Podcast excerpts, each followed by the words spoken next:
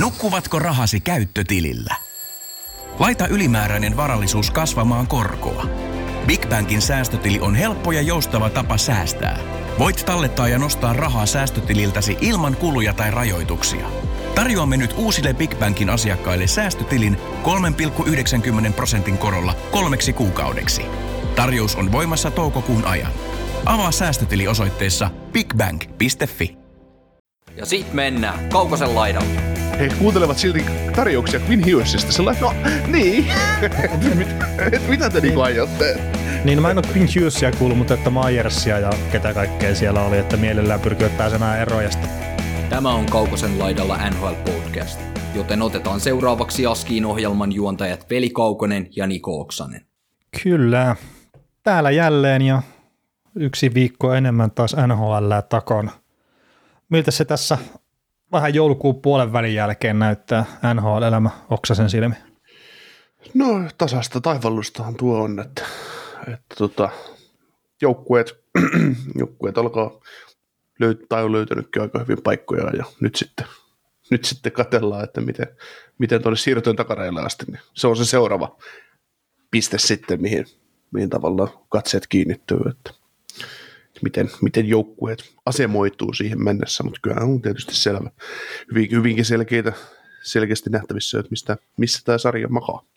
No joo, nyt on ehkä vähän semmoinen, että tulee pitkähkö tämmöinen, tai pitkältä tuntuva parin kuukauden jakso, että tässä nyt ei oikeastaan mitään sen kummempaa merkitystä välttämättä kaikilla joukkueilla ainakaan peleissä, ja nyt odotellaan sitten sitä siirtotakarajaa, että mikä tulee, ja sitten sen jälkeen otetaan loppukiri kohti pudotuspelejä.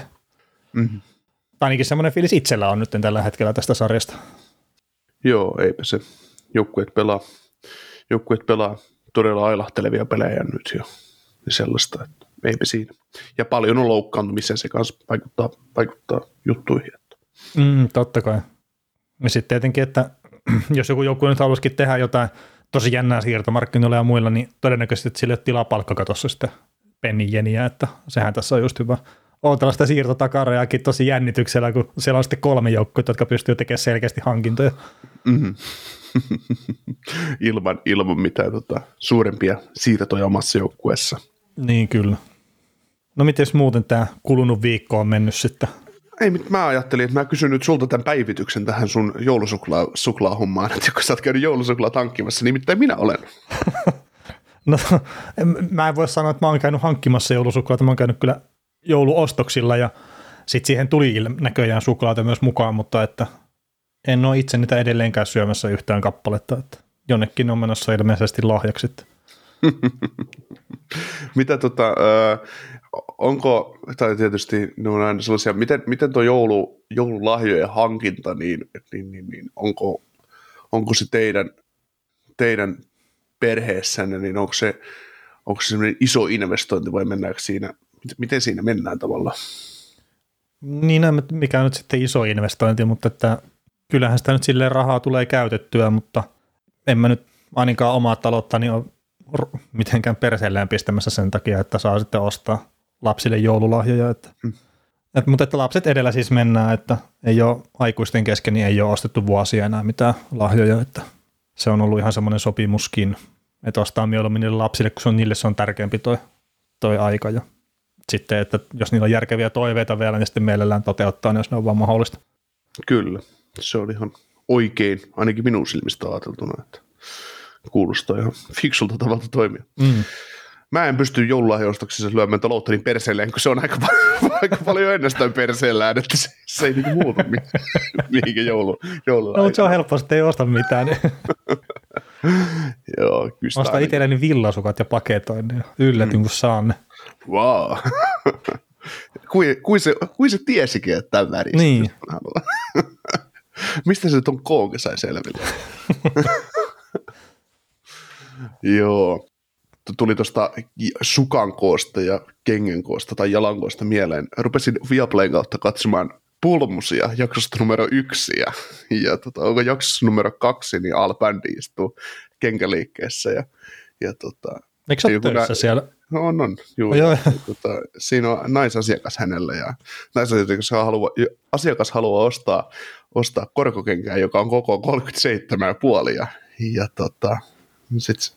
Sitten naisasiakas suuttuu, kun Albandi on kengen kanssa, jonka koko on 39,5, että ei se voi olla niin suuri se kengä. Sinulla on lapsesta asti varmasti ollut tämä 39,5, mutta jostain syystä olet halunnut änkää sitä 37,5 sitten jalkaasi ja näin. Ja sitten se kohtaus menee ohi, ja tulee seuraava nainen ja kertoo Albandille sitten, että hän haluaa ostaa kengät ja sitten nainen kysyy jotenkin, että tiedätkö kokoni? Sitten Albandi, jos on 37,5. Mistä sinä tiesit? Kaikilla naisilla on 37,5. Joo, ihan vaan liittyy siihen. Jostain syystä jotkut naiset häpeilee sitä, että jos on vaikka 40-kokoinen jalka tai 41-kokoinen jalka, mikä on esimerkiksi meillä, mun mielestä meillä niin heittää urheilijapiireissä on normaaliakin, että on 40-kokoisia kuulatussuja tai moukarikenkiä tai heittopiikkaria tai mitä näitä nyt on. Niin. Mutta eikö se aika pitkälti verrannollinen siihen sun pituuteen, että ei siis välttämättä suoraan, mutta että on jotenkin ymmärtänyt tälleen, ne saattaa liittyä jopa toisiinsa. Varmaan ihminen pysyy paremmin pystyssä, jos pitkällä ihmisellä on iso jalka. Että niin. En tiedä, mulla on mittaa 190 senttiä, varmaan vähän reilu ja kengän koko 50. Että. Niin, että pistä menemään siellä 37 tuolla, niin nämä on varmasti tossut sulla. Että se on aina sitä, mutta niin, en tiedä, kyllä se varmaan siihen liittyy jotenkin. Joo. Ainakin loogiselta saattaisi tuntua. Niin. No mut joo, mitäs muuta sitten? No suositellaan tässä joulun alla edelleen seurailleen somekanavissa ja Facebook, Twitter, Instagram ja jos haluaa Discordissa käydä keskustelemassa jääkiekosta tai elämästä yleensä, niin sinne kannattaa liittyä. Linkit löytyy Facebookista ja Twitteriinkin se voisi taas törkätä ja Instassakin se on ainakin ollut joskus jo. Ja jos ei löydy, niin sähköpostiin voi laittaa viestiä ja pyytää tai inboxeihin somekanavissa. Niin pistetään kyllä tulemaan ja sähköpostisuudet tuttu kaukosalaaralla@gmail.com, sinne voi laittaa viestejä ja palautetta ja kysymyksiä, mitä ikinä sitten tykkääkään. Ja sitten jos omalla äänellä haluaa olla jaksossa mukana, niin WhatsAppiin voi laittaa vaikka ääniviestejä tulemaan numero 045 783 13638. Onko meille WhatsAppiin tullut muuta viime aikoina ylipäätään viestejä? Onko ihmiset lähestyneet sitä kautta? On, sinne tuli jotakin viestejä, mitä me ollaan sitten kyllä käyty läpi myös. Että esimerkiksi okay. Rasmus Ristolainen kysymyshän oli tullut aikanaan WhatsAppiin, että miten pitkään kuivaputki jatkuu. Joo, ja me annettiin sen tarkat koordinaatit, koska se... Kyllä. Ja ei ole menneellä viikolla kyllä tehnyt pisteitä. Eihän se nyt vielä, jos se tietää sen päivää, että milloin se pitää tehdä. Niin. Me ilmoitettiin se rassalle, että nyt sitten tiedät sitten, että tuolla tapahtuu. Jos haluaa podcastin tekemistä jotenkin tukea, niin Patreonissa se on mahdollista, että 3 eri pakettia siellä ja näin. Ja Hockey GM:ssä John Tortorella valmentajana johtaa edelleen peliet joukkueellaan ja siellä on 1355 pistettä kuussa, 1/25 vaihdot ja Kimpan kärki on niin kuin 56 pisteerolla 2 ja joukkue ei varmaankaan ole muuttunut, kun ei noita vaihtoja tuossa ilmeisesti kauheasti käytelty. Meillä on edelleen... Se kuulostaa loogiselta sitten, että jos ei käytetä vaihtoja, niin joukkue pysyy samana. Niin, sitten tämä The Right Team, Kristo Kokon joukkue, mikä on 1/16 vaihdot, niin hän on 4. Kimpassa ja edelleen aika rauhallisesti hän ottaa, että ei siinä. Tässä on toinenkin 10 joukossa 10. oleva Mikko Vahermo joukkue pelaajat, niin siellä on 0/16 vaihdot ja ero on 120 pistettä kärkeä, mutta ihan hyvin. Se, jos on 0/16, niin sillä ei ole yhtään vaihtoa jäljellä? Ei, mutta se pystyt tilaamaan ne lisävaihdot. Aa, niin on. 25 vaihtoa saat käyttää kuitenkin. No joo, mutta että kuinka moni sitten pelkästään kunniatakin haluaa käyttää vielä enemmän rahaa tuohon, niin en tiedä. Niin. Monta tonnia kuukaudessa tietysti. Tämä on tämä pelaajien joukkue 0-16 vaihto-homma, niin Hertel, Forsberg, Ovechkin, Devon Davis, Tyson Barry, Jake Ottinger, että ihan hyvä joukkue, niin 16 vaihdolla saanut aikaiseksi. Kyllä. Sitten YouTuben puolella suositellaan edelleen ottaa tiliä tilaukseen, että siellä on tällä hetkellä 694 tilaajaa ja yritetään sitä tonnia saada täyteen, eli vaikka ikinä kuuntelisi YouTuben kautta yhtään mitään. Toivottavasti meidän livet kuitenkin saatte sitten kuunnella, niin käy lyömässä tilausnappula pohjaa. No joo, täytyy kyllä sanoa, että tuo 694 niin ei ole Ei ole kyllä livessikään ollut kertaakaan paikalla. Että. Joo. Joo. Meillä oli silloin viime kesänä se vapaa-markkinoiden alkupöhinnät, niin se oli ihan hyvä menestyksekäs ilta, että siinä oli aika paljon läsnä ihan koko ajan, ja kouttaaltaan siinä kävi varmaan kokeilemassa aika moni ihminen, että miltäköhän tämä kuulostaa, kun kaksi pöhlöä juttelee NHL:stä keskenään. Juu, ja se taitaa olla meidän striimatuin podcast-jaksokin ihan ylipäätään, että se oli, no varmaan sitten kiinnosti kuulijoita tämmöinen vapaiden agenttien ensimmäinen päivä sitten aika paljonkin. Joo, olihan se mielenkiintoista settiähän aina on, että ei siinä. Ei siinä. Seuraava divarisetti, sehän tulee nyt keskiviikkona, eli 21. päivä, silloin puhutaan tuosta keskeisestä divisioonasta, ja sitten tällä menneellä viikolla ollaan pyydetty teiltä kysymyksiä ja me tehdään siis Tapanin päivälle jakso vastailla kysymyksiin, ja kysymyksiä on tullut nyt jo tosi paljon, että täytyy vähän katsoa, että mihin kaikkea vastataan, mutta hyvä setti on tulossa sinne, tai hyviä kysymyksiä on ainakin tulossa, että en tiedä millainen setti. Mitä me vielä vastataan, niin se on vähän niin, auki. Se on aika pahastikin auki, mutta tosiaan niin Tapanin päivänä on sellaista settiä tulos ulos, ja oliko se nyt niin, että keskiviikkona äänitetään se kysymysjakso? No, tiistaina tai keskiviikkona. Niin. Mutta tämä alkuviikosta kautta keskellä viikkoissa on keskiviikkona sitten. Joo, eli teillä on hyvät kuulijat tässä nyt aikaa. Jos te alkuhupinoita tässä kuuntelette ja teillä on vielä mielenpäällä kysymyksiä, niin aikaa vielä laittaa. Tällainen maanantaina kuuntelette, niin tulemaan. Sitten seuraavaa lauantai-illan liveä, missä käsitellään primetime-ottelua, niin on 7. päivä tammikuuta 2000. Vaihdetaan tuohon vuosi 2023, kun se 22 on käyty. Mm-hmm. Ja sillä ei odota uudestaan tätäkään vuotta. Ei, se olisi itse asiassa mukavaa. Pystyisi korjaamaan aika paljon asioita, mitä on tullut tehtyä, mutta joo. Niin sillä aiheena Columbus Blue Jackets ja Carolina Hurricanesin välinen ottelu. Se alkaa silloin 23.00. Siinä on alkuillassa New Jersey Devilsin ja New York Rangersin välinen kamppailu, mutta Devils ja Rangers on saanut meiltä aika paljon huomioon tähän alkukauteen, niin toi Columbus Carolina kuulostaa ainakin omaan korvaan suomalaisittain semmoiselta, että se voisi herättää ihan hyvääkin keskustelua. Kyllä. Mutta olisiko se sitten lämäri tolppaa eteenpäin? Juu. En mä tiedä, oliko tämä lämäri vai mikä epämääräinen ääni tämä nyt oli, että sekin joku tämmöinen oli, että kuulostaa nololta lähinnä toi, mutta onpahan nyt joku tommoinen ääni tuossa. Joskus se lähtee sun ranteesta, se vetoo aika paljon kovemmin, mutta sun tällä ilmeisesti, niin aamulla sä oot käynyt ottamassa 10 kilometrin pertsan tuohon hiihtolaadulle, niin sulla on vähän kädet hellänä. No hellänä. Joo, ja siis muutenkin ripuliranteet, niin se on kerran kauteen lähtee hyvin. Että. Joo, siis tämähän ei ole mikään ääniefekti, että Kaukonen lataa omassa kämpässään, että siinä on puolistolta tullut vähän sanomista, että nyt voisi niin loppua. Että. Niin, ja sitten kyllä mä nyt ymmärrän Niko suakin, että kun me 10 minuuttia tuossa yrittää tähtäällä siihen tolppaan, että voisiko jo osua pikkuhiljaa. Niin, sen takia me äänitykset aina venyy, että venyy ihan sen takia, tai menee kestää niin kauan kuin. Tätähän ei ole otettu koskaan etukäteen, eikä tätä tallenneta, niin Kaukonen käy puoli tuntia yrittää osua omassa 3/4 huoneessaan siihen tolppaan, että saadaan hyvää ääniefektiä.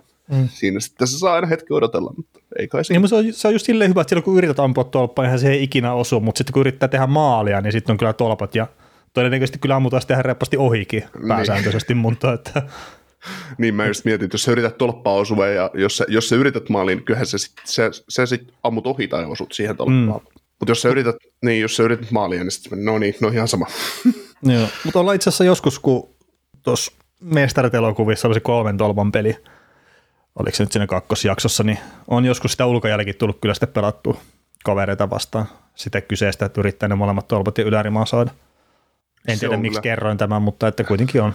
Mä en oikein kuullut tollasesta, mutta kyllä niin tolppa mä ymmärrän, mutta en mä kyllä se ylärimaan. Miten siihen voi osua?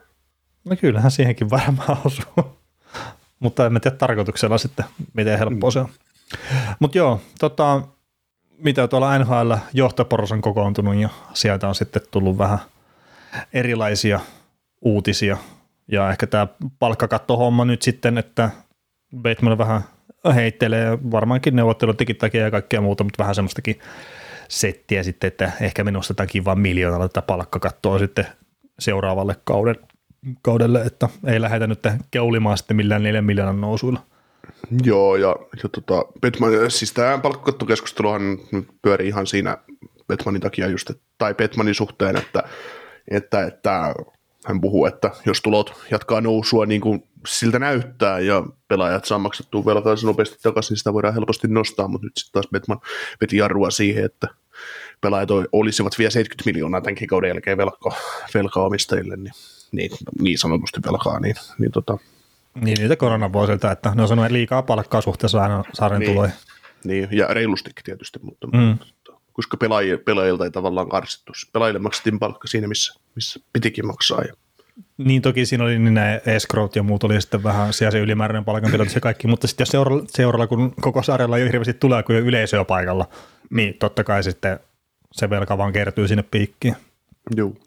Eli pelaajat nyt makselee sitä takaisin, jos tulot vielä. No kyse ensi kauden jälkeen oletettavasti on maksettu jo pois. Että... On varmasti 70 miljoonaa, jos on velkaa ja mitä 300 miljoonaa enemmän oli viime vuonna tuloja kuin mitä oli aikaisemmat ennätystulot, niin ei ole pienitäkään ongelmaa siinä. Ei. Ja tällä kaudella ei tule yhtään peliä varmaan tyhjällä katsomatta enää pelattua, että viime kaudella oli niitäkin sitten jonkun verran ja pelejähän sitä siirreltiinkin vielä koronan takia, mikä tuntuu hirveän kaukasta tässä kohtaa. Joo, mutta Kanadassa oli pitkään hallit niin tyhjänä, tai sillä että sinne otettiin sitä porukkaa porastetusti sisään ja näin, mutta joo.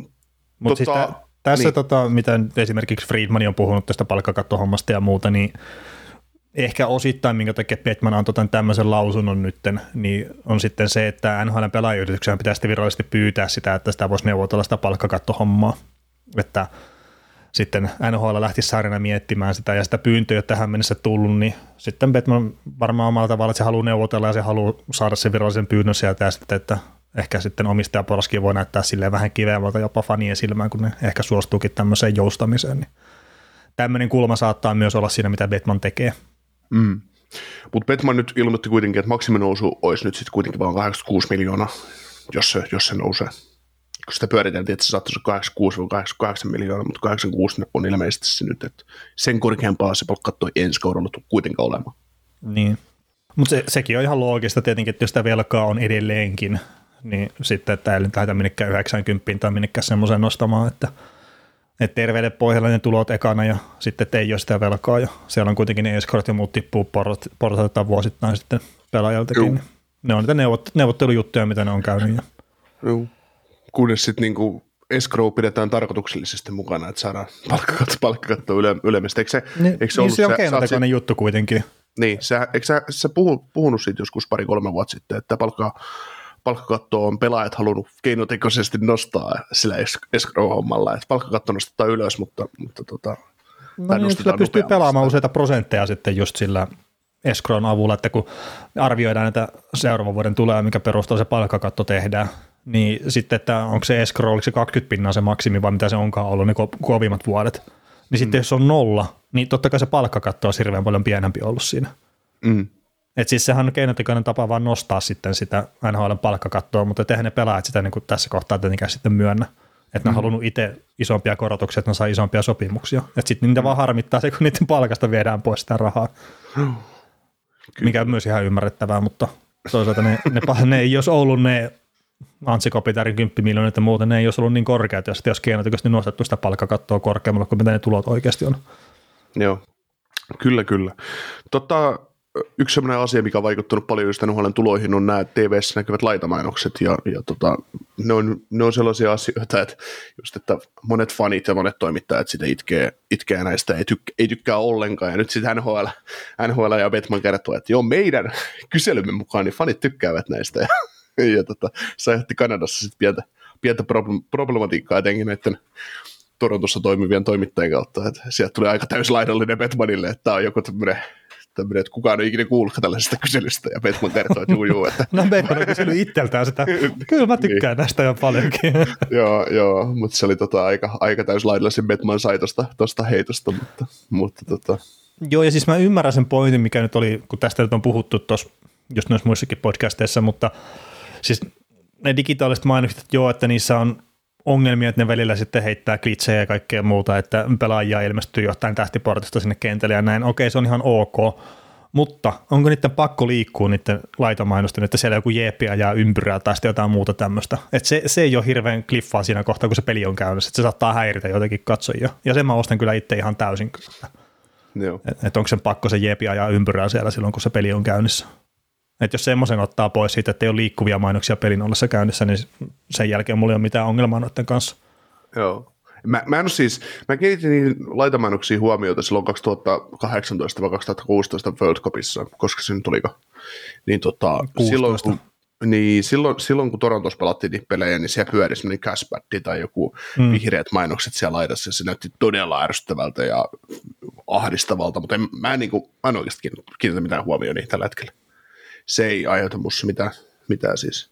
No joo, ja siis mua viime kaudella itteni ärsytti ne jäässä olevat digitaaliset mainokset, kun se kiekko on mennyt nätisti niiden päällä ja kaikkea muuta, mutta ne on korjannut mun mielestä niitäkin nyt, että ei niihinkään enää kiinnitä mitään huomioon. Joo.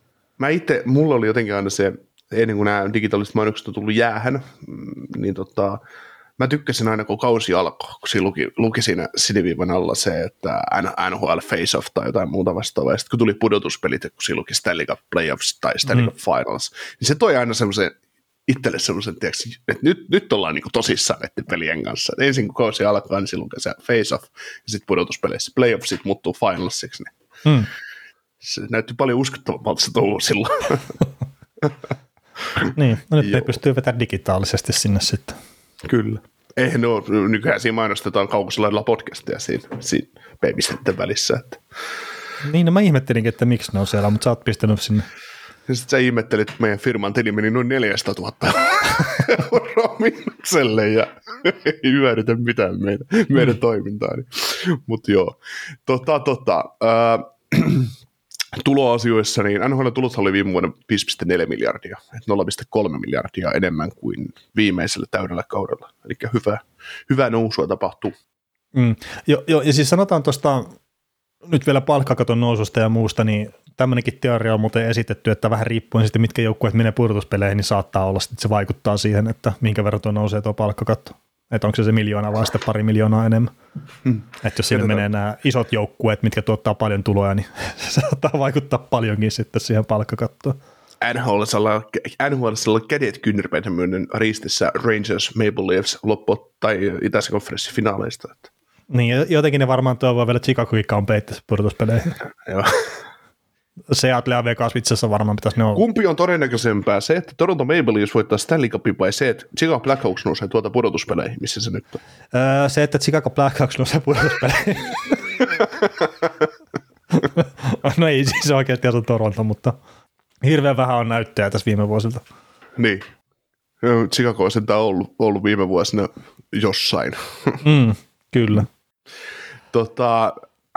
Gary Bettman heitti ilmoille asian, että kun tässä on tämä NBA:stä tuttu villikorttikierros, taikka myös SM-liigasta tuttu villikorttikierros pudotuspelien alla on ilmeisesti jossain keskusteluissa, niin Bettman löi sen alas, että ei ole taas kerran. Niin, ei olla tuomassa, ja mun mielestä se on helvetin hyvä asia. Ja Bettmanhan heitti siihen sen, että miksi korjata jotain, mikä ei ole rikki. Niin, ja sitten että millä tavalla sen tekisi, että sit jos siellä rupeekin, nyt jos on 32 joukkuetta sarjassa, niin sitten jos meneekin 28 joukkuetta pudotuspeleihin kautta jollekin villikorttikierrokselle, niin minkä takia te pelaatte tätä runkosarjaa sitten enää? Ja sitten tämä hölmösuunnitelma myös, että lisätään pari otteluvälistä tähän täysin turhaan runkosarjaa, että pistetään kaikki silti pudotuspeleihin. Niin. Että siis kyllä mä nyt ymmärrän rahan näkökulmasta, että lisää pelejä enemmän rahaa, mutta että antakaa nyt joku arvoa sille runkosarjallekin. Se on Nyt se on hyvä systeemi, kun taas sitten menee taas jo prosentuaalisesti pienempi määrä joukkueita sisään. Niin, ja siis tämä on tosi raaka systeemi nyt, että puolet menee pudotuspeleihin. Joo. Ja mun mielestä ihan täysin oikea systeemi, että näin. Mutta se olisi varmaan jotenkin ne sitä miettisi, että ne sais, että pelattaisi näin, että konferenssin 6 parasta pääsisi suoraan, ja sitten siinä olisi 4 villikorttijoukkuetta, ja ne pelaisivat keskenään best of 3 -sarjan, ja niistä sitten voittajat menisi divareita tai divareitten voittajia vastaan ekalle kierrokselle, niin saataisiin sitten 3 tai mahdollisesti 2 tai 3 superottelua siihen, ja wow, ja sitten sieltä tulisi Colorado vetäisi 4-0 pataasella, että tonne, terve. Mm. Että sieltä joukkue, joka keräsi runkosarjassa 54 pistettä ja pääsi 10 tänään mukaan pudotuspeleihin, niin sitten voittaa maalivahdin 2 superottelulla sen joukkueen, joka on ollut 7. Ja sitten se on waste of 8 days sen jälkeen, että. Niin mitä sitä, no me hukataan puolitoista viikkoa tässä aikaa, niin. Jos tämä on tämmöistä, tämä meidän pelaa niin, asia kun se on just näin, että. Mutta toivottavasti joo. Siis, toivottavasti eivät tuo. Ja sitten tosiaan, no niin sitten toi 84 ottelu on ollut jo tuossa tapetilla, ja mä heitin sitä Twitterissä keskustelua varmaan noin kuukausi sitten, että tuo NHL-ottelumäärin tai runkosarja-ottelumäärin, ja mä pyörittelin sitä siinä omissa ajatuksissa näin, että olisiko se mahdollista, että NHL:ssä palattaisiin semmoiseen systeemiin, että läntisen konferenssijoukkueet kohtaisi itäisen konferenssijoukkueen esimerkiksi vain kerran kaudessa, eli ne pelaisi joka toinen kausi vieraissa, joka toinen kausi kotona. Esimerkiksi just joku Dallas Stars vierailisi Torontossa joka toinen vuosi, ja sitä kautta pyörittelisi niin kuin sillä lailla, että ne pelaisi vaan 16, lännen joukkue pelaisi vaan 16 ottelua itää vastaan kaudella, että tulisi enemmän pelejä tavallaan oman konferenssijoukkueita vastaan, jotta se pudotuspelitaistelu olisi sillä tavalla kovempaa, että jokaisella peleillä olisi enemmän sillä tavalla merkitystä, että olisi enemmän niitä 4 pisteotteluita niin sanotusti. Mutta nythän NHL otti puheeksi tämän 84 ottelun runkosarja, että saataisiin tilanne sellaiseksi, että ne pelaisi lännen joukkue pelaisi 2 kertaa idän joukkuetta vastaan, kuten tähänkin asti. Sinne pelaisi 3 kertaa toista divisioonaa vastaan ja 4 kertaa omaa divisioonaa vastaan, koska nythän tuntuu ihan tyhmältä se, että divisioonan sisällä just Calgary ja Edmonton, niin koska ne on nyt tänä vuonna ohjelmaan tehty tyhmästi, niin ne kohtaisi vain 3 kertaa toisensa. Mm. Tai oliko jopa 2 kertaa. Mutta kuitenkin, siis sillä lailla, että tulisi sitä divisioonan välistä taistelua enemmän, että ja muutenkin, mä itse tykkäisin, että joukkue pelaisi enemmän oman divisionin joukkueita vastaan sillä tavalla, että tulisi niitä matchappeja lisää. Niin, no siis kyllähän se olisi parempi, että olisi divarin sisällä enemmän niitä pelejä. Joo. Mutta siis Selänteen tulokaskaudella on viimeksi pelattu 84 ottelun runkosarjaa, että sekin on semmoinen ihan aikanaan ollut käytössä, mutta en mä nyt tiedä tosiaan, että tarviiko niitä lisää pelejä enää tuohon ottaa. Niin.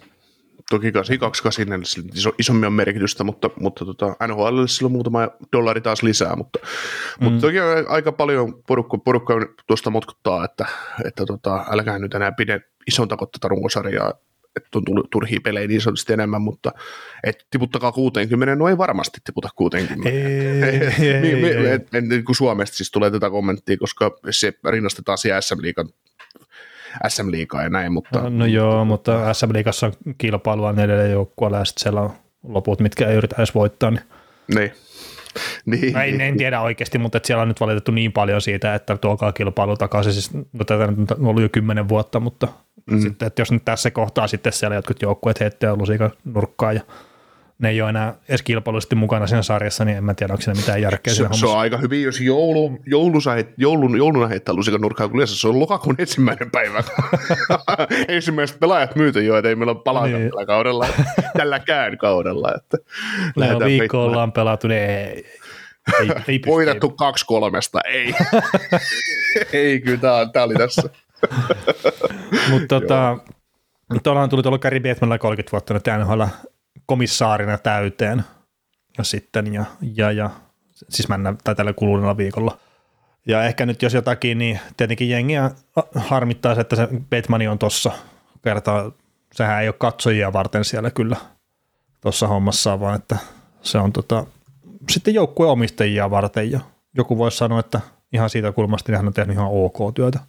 Onko kasvattanut niin paljon sarjaa kuin mitä joku muu olisi pystynyt tekemään, niin no ei välttämättä, mutta toisaalta me ei päästä siihen vaihtoehtoiseen todellisuuteen ikinä näkemään, että mitä olisi niin kuin joku toinen kaveri tehnyt.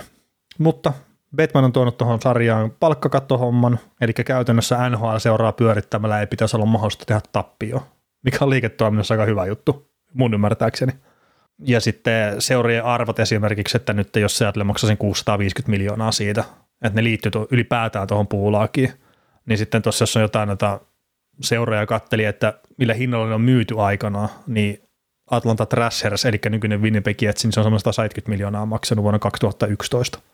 Et se on aika moninkertaistunut tuo hinta jo siitä. Ja sitten Melnik on ostanut Senatorsia aikanaan 92 miljoonalla, ja Samuel osti aikanaan Ducksin sitten 75 miljoonalla.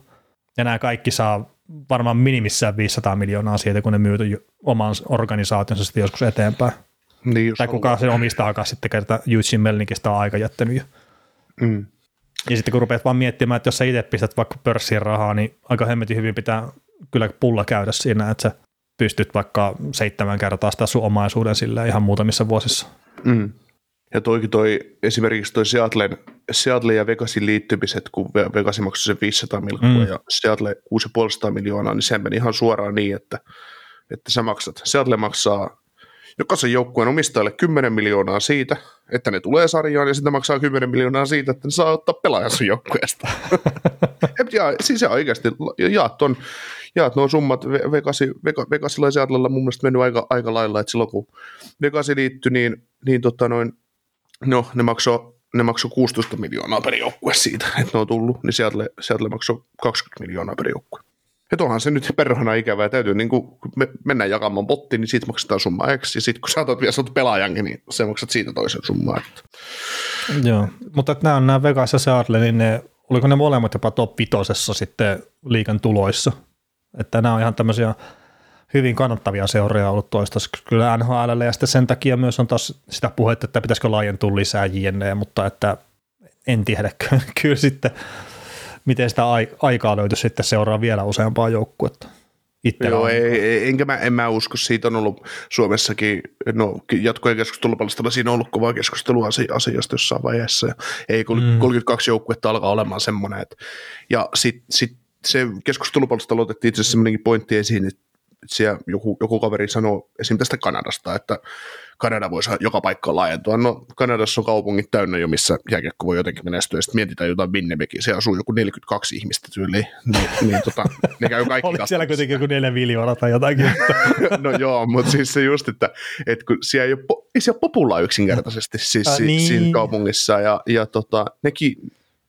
Joo, ok, tyyli jokainen kanadalainen on jääkäkkofani jossain määrin, mutta siis se, että ei ole potentiaalisia uusia katsojia, ja sitten taas, että jos just joku Winnipeg on se muutaman miljoonan kylä, ja sitten jos miettii, että just joku Houston jenkeissä, niin siellä on 5 miljoonaa ihmistä siellä alueella, niin näin, että ensinnäkin, että minkä takia Kanadaan ei laajennuta, ja sitten se, että tälläkin hetkellä niin jenkeistäkin loppuu ne suuret metropolialueet, missä on potentiaalisia krääsäostajia. Niin, eikä pelkästään se, että tietenkin se on kiva, että se hallin saa täyteen ja se on hirveän tärkeää, mutta miten mä olen itse taas ymmärtänyt, niin se, että sillä alueella on tarpeeksi sellaisia firmoja, mitkä haluaa lähteä ostamaan niitä bokseja ja kaikkea tämmöistä muuta, että mistä saadaan se oikeasti iso raha sitten. Mm. Että vaikka se nyt sanotaan maksaa $300 se sun lippu sinne katsomaan, niin on kiva homma, mutta että kun ne firmat pistää aika paljon enemmän vielä sitä pätäkkää siihen, kun ne ottaa kyllä sitten itselleen sitä vaikka mainospaikkaa tai ihan mitä tahansa muuta. Joo, juuri näin. Joo, yes. Oliko siinä ja toi ton tyyppinen setti? Bettmanin haluan vielä ottaa sen verran kiinni, että kun hänelle buuataan edelleen, ja sehän on tavallaan, kukaan ei edes tiedä varmaan syytä sitä, miksi sille puhutaan. Mä oon sitä yrittänyt selvittää, mutta kukaan ei. Siis työsulut on se syy. No joo, mutta siis kun eihän NHL-fani nyt, niin kun ne kiukuttelee siitä, että joo, joskus ei ole pelattu, mutta siis se, että... Niin, ja sitten melkein 30 vuotta sitten ensimmäinen työsulku, niin kuinka moni nykyinen fani on ollut silloin siinä iässä, että ne oikeasti muistaa tai voi tiedostaa, mitä on tapahtunut. Niin, siis on tosi moni totta kai, mutta että siellä ne, mitkä viheltää, niin olisiko sitä 50% semmoisia, mitkä tekee vaan tavan vuoksi. Niin, siis se on traditio. Ja siis Bettman heittää jo huumorilla. On monta vuotta heittänyt huumorilla sitä, että se on, muistan sen seläteen päädönjäädytysseremoniaankin, niin sielläkin se heitti sen ihan läpäksi se homma. Että hänelle puuvataan, mutta se on just tosiaan, että kun porukka ei itse asiassa tiedä, minkä takia sille täytyy puuvata, ja sitten se, että kun Bettman ilman Bettmania, niin ei me puhuta sen HL:stä tänään. Tai Bettmanin kaltaisia tekoja siis, mitä hän on tehnyt. Niin, siis voi olla, ja sitten kun se tarvii muistaa nyt siinä Bettmanissakin, että hänen ainoa duuni on ajaa omistajien etua. Ei häntä kiinnosta se pelaajien etu. Ei häntä kiinnosta, mitä me katsojina ollaan mieltä, mitä hän tekee. Hänen ainoa duuni on pitää huoli siitä, että omistajille jää enemmän rahaa käteen huomenna kuin mitä niille jää tänään. Et se on hyvin yksinkertaista ja se ei ole aina just sitten mikään suositumuskilpailu. Niin, ja se on luonut pelaajille myös lisää tiedestä todella paljon. Totta kai. Niin. Totta kai se on niinkin. Niin. Kyllä. Mutta otetaan tämmöisestä niin jäällä tapahtuvasta hommasta ensimmäinen kiinni, niin mä halusin vaan tämän Ryan Reeves takas Filippa Hronekkiä tuossa joitain päiviä sitten, ja jengiä mennyt pysyä pöksyissään. Niin mitä mieltä sä olit tuosta Reevesin taklauksesta? No se oli Ryan Reeves sieltä kova taklaus, kun näki, että nyt on mahdollisuus taklata, ja sitten kun tiedetään, että tähänkin sen tiesi, että Detroitilla alakerrassa on vähän vajaavaisuutta, niin ei siinä, että kova pommi, ja eikö Hronekki ei se edes loukkaantunut siinä tilanteessa? Ei siinä, siis mun mielestä ei välttämättä käynyt yhtään mitään, vaikka siis osuukin... Ja pelasi ainakin seuraavassa pelissä, että ei siitä ainakaan mitään aivotärähdyksiä tai muuta sen pahempaa sitten tullut. Että. Niin. Mutta siis siinähän oli, kun se tietenkin osuu osittain päähänkin se taklaus, niin siitä nyt sitten pahoitettiin mieltä, osittain varmaan ihan aiheestakin, ja sitten tämä vastapallon tulevat taklaukset, mistä mäkin olen sitä mieltä, että jossain kohtaa varmaan tullaan jollain tavalla kieltämään NHL:ssä, mutta niin, tämä ei ollut kyllä semmoinen, mitä kohtaa mulla on mitään ongelmaa, että mä en laske tätä samaan kastiin kuin mitä Jacob Trouba tekee tai mitä esimerkiksi Tom Wilson on pahimmillaan tehnyt. Mm. Ja siinä on ihan yksittäinen juttu, mikä jos katsotte sitten sen pätkän tästä taklauksesta, niin se on yksittäinen juttu, mikä itsellä on se syy, minkä takia mä en näe tätä niin pahana. Mutta osaatko Niko yhtään arvata, että mikä se voisi olla? No mun mielestä ne molemmat, tai mä koen, että kun toi Ryan Reeves ja Hronek on samalla luistelulinjalla, eli Reeves seuraa sen tilanteen, että OK, toi pelaaja tulee vastaan, niin sitä vastaan voi ajaa pommin, mutta sitten taas, että jos me erotaan vaikka Jacob Troubaan, niin Trouba hakeutuu luistelulinjalle, jotta se voi ajaa kaveria kovaa ja ylös. No siis on varmaan tommoninkin ero, mutta nyt jos sä katot sen pätkän sitten, voit vaikka katsoa tässä äänitysten aikana, niin ymmärrät mitä mä tarkoitan, mutta mä en ole nähnyt tuosta kyseisestä taklauksesta yhtään semmoista pätkää, missä Ryan Reeves olisi ottanut yhtä luisteluaskelta. Ja siis se on mun mielestä ihan merkittävä, kun se näkyy siinä, se taitaa olla vielä Detroitin alueella, kun se katsoo silleen, että joo, että Hronekki taisi saada sinä kiekon. Sitten se kaartaa siitä vastapalloon sitä, ja se ei ota missään kohtaa luistelupotkua. Joo, liukuu vaan. Niin se, että siis toi ei ole mun mielestä likainen taklaus. Se on todella paljon isompi pälä kuin Hronekki. Joo, se tulee silleen päänseutuville sen takia, kun Hronekki on itsessään siinä vähän etukyyrissäkin ja kaikkea, mutta... Ei toi ole semmoinen, että sä poleet vastapalloon kovaan taklauksen, toi ei ole semmoinen. Mm. Että tuosta olisi ollut varmaan suhkot sama lopputulema, jos Ryan Reeves olisi asenut paikalla ja se Hronek olisi sitä päin itse. Mm. Että siis se oli mulla lähinnä, että minkä takia mä halusin ottaa tämän esille koko tämän jutun, että kun ei Ryan Reeves ei ota yhtä luistelupotkua siinä. Mm. Ja se on mulle itsessään, että tämä ei voi olla likainen juttu. Että se liukuu siellä silleen tosi jopa mun mielestä kevyen näköisesti, mutta kun hän on sitä isokokoinen pelaaja, niin siinä vaan sitten näyttää niin paljon. No kyllä, siinä on 120 kiloa. Vuorata ja 80 kiloa pikkupoikaa törmää. Kyllä siinä sitten sattuu vähemmästäkin. No se näyttäisi varmaan just silti, jos sataa kyllä sitten muille. No sillä lailla, että susta ei edes märkä länttiä. Voidaan seuraavan kerran, kun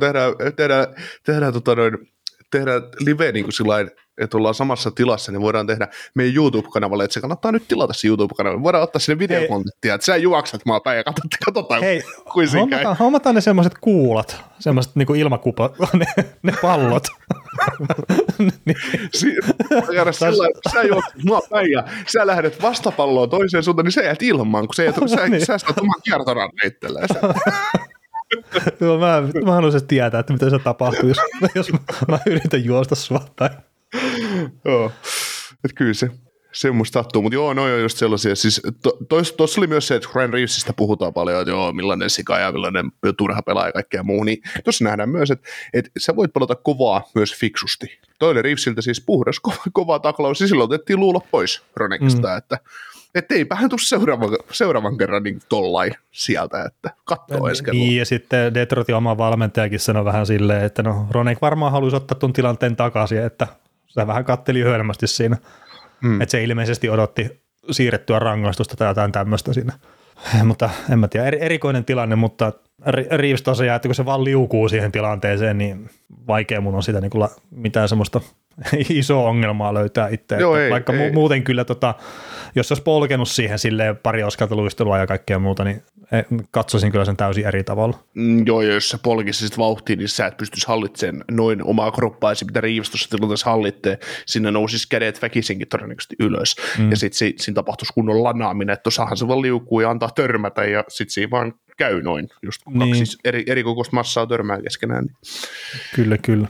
Mutta Vancouverissa on Ryan Reeves ja hieman parempi jääkiekkoilija kuin Abu Horvath. Mitä? Joo, mä pidän vielä ainakin toistaiseksi Abu Horvathia hieman Reevesia parempana, mutta Reeves voi tänä keväänä näyttää, jos hänestä löytyisi uusia piirteitä. Ja se nousee nextille levelillä.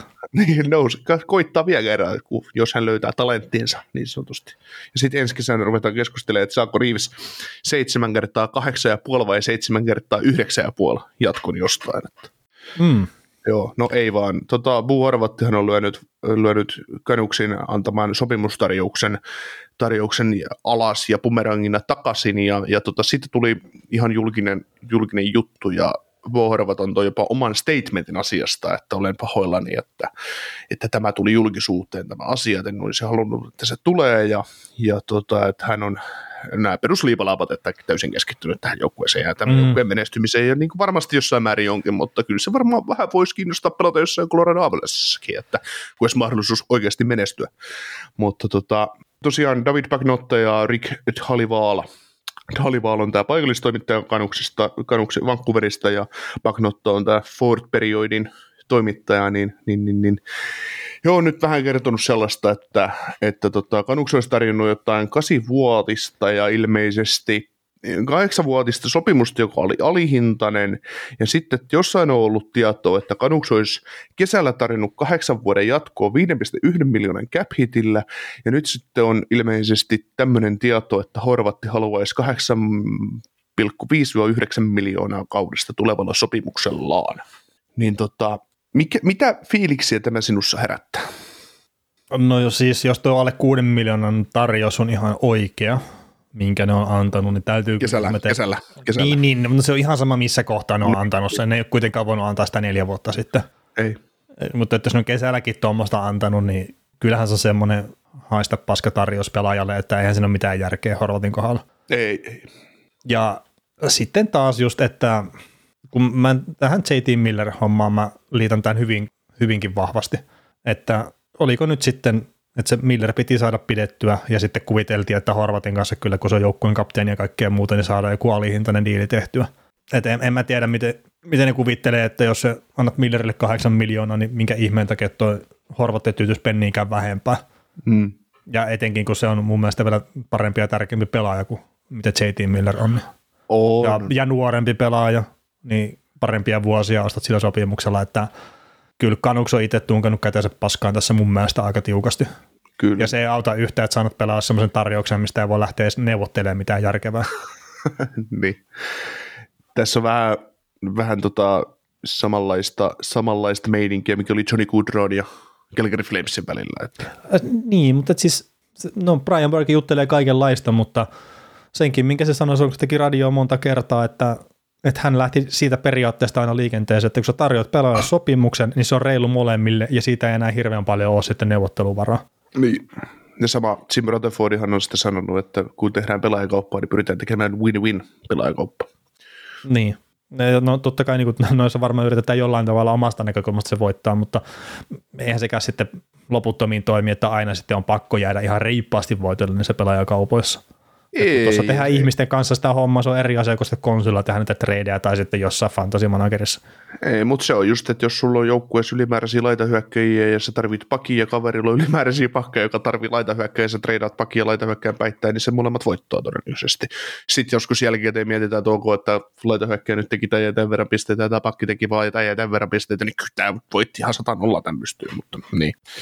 Mutta joo, tosiaan mun mielestä Horvatti on ihan vapaa. Ja Horvatin kuuluu pyytää 8,5-9 miljoonaa.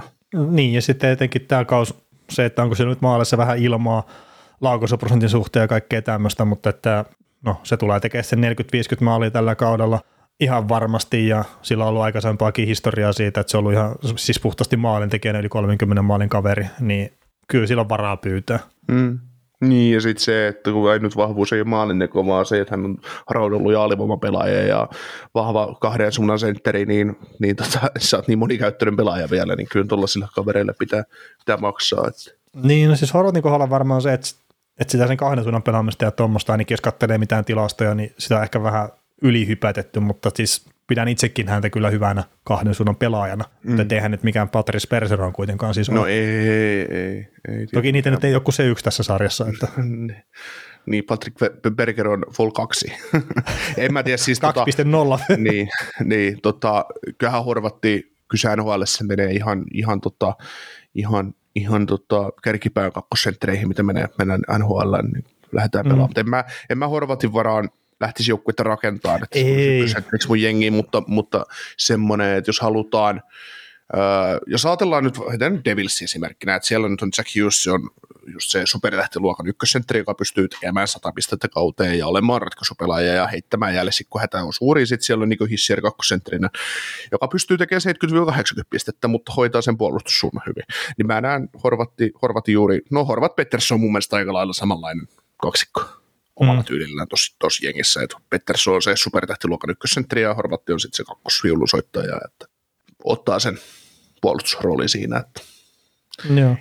Jos sä Horvatin nytkin joku joukkue saa se vaikka 7 kertaa 9 kakkosentterikseen jo vapaalta markkinoilta, jos se sinne päätyy, niin no jos nyt mietitään, että kun Avalanche hankkisi sen ja tekisi sen kanssa jatkoa, niin sulla on se McKinnon 12,6 miljoonaa ja sitten vaikka, no mä luulen, että Horvatti saattaa antaa jopa alennusta, että se jatkaa Coloradossa, niin jos sä saat sen Horvatin ja McKinnonin 20,6 miljoonaa seuraavaksi 5-6 vuodeksi, niin kyllä se on aika hyvä tilanne sun joukkueelle. Joo, mutta tosiaan Canucksin kannalta niin näyttää siltä, että tää laiva on lähtenyt satamasta, että ne Horvattia pysty pitämään ja tietenkin siitä nyt on tullut, että kuunnellaan tarjouksia ja kaikkea tämmöistä muuta esille ja otetaan nyt vielä kerran toiston takiakin ja ihan kuin jos aikaisemminkin tästä jutellut, mutta sitten J.T. Miller-homma, että se virhe tehtiin silloin aikanaan, kun se hankittiin sillä ykköskierroksen varauksella, että se hinta oli liian kova ja nyt sitten uudestaan tehtiin se virhe, että sinne annettiin jatkosopimus, mikä on liian kova ja nyt se maksaa Bo Horvatin sitten todennäköisesti tälle organisaatiolle. Ja joukkue meni kokonaisuudessa alaspäin. Niin, ja sitten kun se just tosiaan otetaan tilanteeseen, missä sä et ole menossa yhtään minnekään se pelaaja, niin sitten se pitää sut siinä keskinkertaisuudessa koko ajan. Niin se on se isoin ongelma. Ja siis mä oon itse toiminut eri tavalla, mutta että mä nyt en ole näissä päättämässä. Joo. Kausiennakoista joskus puhuttiin siitä, muistaisin ainakin näin, että jos nyt olisi niin sanotusti oikea vuosi Vancouverilla pelata päin helvettiä, että siellä uudelleenrakennuksen pykälät on käynnissä, ja just itse asiassa luin tässä joku päivä kommentin, että Vancouver ei halua mennä uudelleenrakennukseen, mutta ne haluavat silti tehdä, he kuuntelevat silti tarjouksia Quinn Hughesista, sellainen, no niin, mitä te niin aiotte? Niin, mä en ole Quinn Hughesia kuullut, mutta että Myersia ja ketä kaikkea siellä oli, että mielellään pyrkivät pääsemään eroon ja sitten tekemään lisää itselleen tilaa palkkakattoa, mikä taas sitten varmaan meinaa sitä, että ne jotain muusia virheitä haluaa tehdä sitten pelaajamarkkinoilla, että sen saa sen muutaman miljoonan lisää. Että. Joo, että se lähinnä kuulostaa omaan korvaan tällä organisaatiolla. Joo, no Twitterissä oli joku, ei kun Instassa oli joku sellainen oliko Pukenbar heittänyt johonkin, että tietysti ei nyt maailman vahvin lähde, mutta yleensä siinä on lainattu jotain oikeata toimittajaa, niin että Pettersson olisi koskematon, mutta Hughesissäkin kuunnellaan, jos tarjous olisi kova, ja kyllähän kaikki kuuntelee omista pelaajistaan tarjouksia, niin. Jos se on kova. Jos joku lähtee nyt Quinn Hughesista tarjoamaan 3 ykköskierroksen varausta, niin mä väitän, että Almi sanoo, että bye, sinne vaan, anna tänne ne varausvuorot. Niin ja silleen, sä et tee työtä, jos sä et kuuntele sitä. Sä voit sen jälkeen nauraa päälle, mutta että kyllä sen tarvii kuunnella. Tai enemmän se kisat ole epäammattimasta, jos nauraa päälle, mutta. Joo. Mutta kiinnostuneet joukkueet Horvatista, niin Avalanche, Maple Leafs, Rangers ja Dallas, että semmoiset nyt. Nämä oli nämä vakavasti otettavat joukkueet, mitä jakson tuo listata, että varmaan 31 joukkuetta tässä sarjassa on kiinnostuneita Horvatista. Niin, no, ei Blackhawks ja Ducks ei kyllä ole, eikä Coyotes, mutta kyllä siis sitten muutama joukkue siltikään jää. Jää. Mutta Horvatinkin tilanne, niin se pyörii tuossa ja varmasti sitten tuossa helmikuun lopulla maaliskuun alussa viimeistään selviää, että mikä on tilanne. Kyllä Vancouverikin edelleen tietysti playeriin tähtää, mutta matkaa on. Niin ja siis tuossa oli itse asiassa Puudrolle tuli just joku aika sitten 82 peliä täyteen ton Canucksin peräsimessä ja 48 voittoa vai mitä sillä niitä oli? Niin, siis sillä oli, katsotaan, niin sillä on nyt 87 peliä ja 45 voittoa, mutta mun mielestä oli niinku yli 100 pistettä runkosarjaa, mitä sillä oli siinä, jos nyt ihan väärin muista. Joo, mutta se on sääli, kun ne osuu kahdelle kaudelle.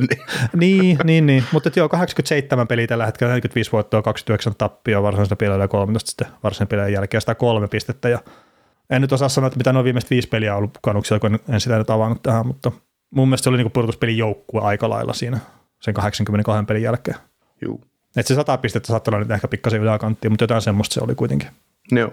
Sitten Washingtonissa, kuten nyt kaikki ennen kautta jo osas odottaa, niin Ovechkin ne on rikkonut 800 maalin rajaa, että teki 3 maalia Blackhawksin verkkoa ja Blackhawksin kotiyleisöstä heiteltiin hattoja ja kunnioitettiin Ovechkinin saavutusta, mikä oli hieno.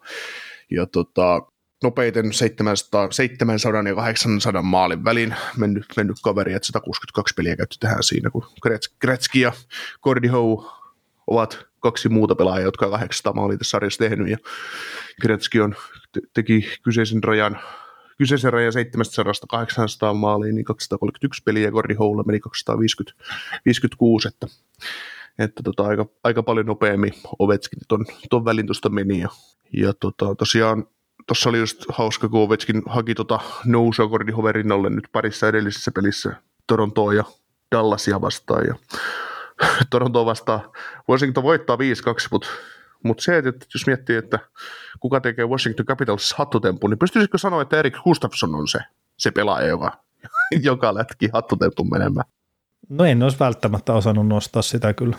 No, se oli ihan mielenkiintoinen keissi kyseisestä ottelusta, joka meni Washingtonille 5-2, ja tekikö Ovechkin pistettäkään siihen peliin, en nyt muista. Ja mitäpä tuosta 95 maalia vielä, niin rikkoo Gretzky-ennätyksen, ja siitä olikin jotain keskustelua jo, että voiko Ovechkin rikkoa 1000 maalin rajan, että tuskin, että miksi hän lopettaisi siihen, kun hän Gretzky ohittaa, niin sekin on mielenkiintoista, mutta siihen ei meikäläidenkään jaksa Ovechkinin kohdalla uskoa, mutta kyllä toi 900 maali tuosta poikki menee, mikäli vaan terveenä herra pysyy. Joo, no mulla ei ole mitään sanottavaa tähän aiheeseen. Että joo, mielenkiintoista. Arvostus aika lailla nolla kyseistä pelaajaa kohtaan tällä hetkellä, niin en lähde nyt yhtään hehkuttelemaan häntä. Joo, no hän on jääkiekkoillaan tehnyt paljon kovaa jälkeä tuossa ja tulokset puhuu puolestaan. Ja jääkiekon ulkopuolella tekee aika paljon kovempaa jälkeä ja ne ei ole niin hienoja juttuja sitten. Mutta se on osa NHL ja tämän kaverin jääkiekkoillisia saavutuksia toi 800 maalia ja jäädään katsoa, että miten hänen uransa tästä etenee. Mutta Los Angeles Kingsissä tommonen melko aliarvostettu laitohyökkääjä kuin Trevor Moore, niin tehnyt 5 vuoden jatkosopimuksen ja cap hit 4,2 miljoonaa. Millaisessa fiiliksen tämä sinussa herättää? Hyvä sopimus mun mielestä. Että todella tärkeä osa sitten Donaldin ketjua ja se on ehkä se tärkein ketju ylipäätään tällä hetkellä tuolle Los Angeles Kingsille omalla nurinkurisella tavallaan, niin tykkään kyllä tosta, että saivat lappuun ja ei ole mun mielestä kuitenkaan sitten mikään älyttömän huono lappu myöskään.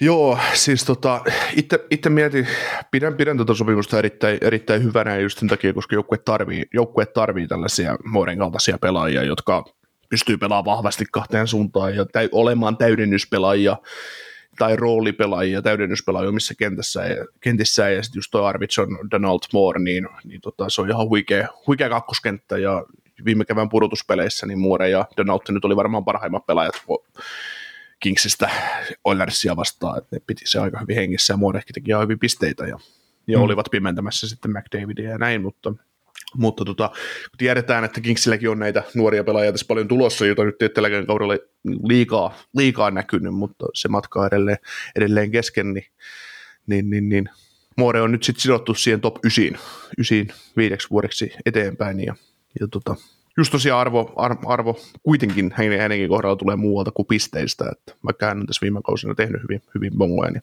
enemmän ehkä just se roolipelaaja-hahmo on se tärkeämpi. No joo, mutta sitten noiden nuorinkin pelien kohdalla, niin kyllä se melkein parempi, että se menee niin päin, että ne sitoo sitten seuran kädet, että niitä on pakko nostaa se sinne ylös ja sitten miettiä, että mitä ne tekee jollekin toiselle pelaajalle, että ne saa sen roolin sille nuorelle kaverille. Että ilman muuta. Että just se semmoinen punainen matto laitetaan jo, sitten siitä saa Rasmus Kuparit ja kumppanit kävellä kokoonpanon, niin ei niin päin vaan, että just Rasmus Kupari tai kuka se ikinä onkaan, niin että se joutuu ottaa sen paikan sitten sieltä kokoonpanosta. Kyllä, mutta sitä juuri, että tälläkin hetkellä jos katsoo näiden top 9, niin niillä on nyt laitahyökkäjiä, tai no top 6 laitahyökkäjiä, on just Moore, Arvidsson, Kemppe ja Fiala, niin siinä on kovat laiturit niin sanotusti, ja kyllä siinä saa ihan tosissaan kaverit pelata, jos sieltä meinaa noita kavereita painaa alaspäin. Mm. Ja sitten jos se onnistuu tietenkin, niin se on vaan positiivinen ongelma, on. Että eipä siinä, ja sitten tänne ei Trevor Moore ei hirveästi liity, mutta toi yksi kaveri, mikä nyt sitten meinaa pakottaa ehkä jollain tavalla Los Angeles Kingsin käsiä, niin se on sitten tuo Quinton Byfield, että painaa tuolla AHL se piste per pelitahtia ja pelaa kulma muutenkin aika hyvin. Niin siinä on sitten kuitenkin jossain kohtaa pelaaja, mikä tulee tuohon kokoonpanoon, menee ihan väkisin ja sitten se Danatti tipahtaa siinä kolmosketjun sentteriksi, mikä on se oikea paikka, niin se on vaan hyvä juttu. Kyllä. Ja luodaan sitä kilpailua, mutta sitä just, että jos vertaa näitä senttereitä tai hyökkäjä ylipäätään, mitä tässä joukkueessa on, niin jos vertaa vaikka Trevor Moore ja Alexia Falloa, niin kyllähän Fallo on helpommin siirrettävissä tai sillä tavalla irti päästettävissä, kun Moore taas pelaajana, jos miettii näitä, niin. Ketä siellä on. Ja sitten taas Trevor Moore, hänenkin tämä sopimus, niin 4,2 miljoonaa voi äkkiä tuntua sillä isolta rahalta, mutta 4,2 miljoonalla sä voit olla vielä kolmoskentän vahva laitahyökkäjä. Niin kyllä. Että häntä voi kuitenkin rajata tuolla tavallaan kaikissa kentissä. Neloseen se on ehkä liian kallis, mutta No joo, ei sen siellä pidä enää sitten pelata. Ongelmaksi muodostuu kyllä siinä kohtaa sitten, että jos sinne tipahtaa jotenkin. Joo.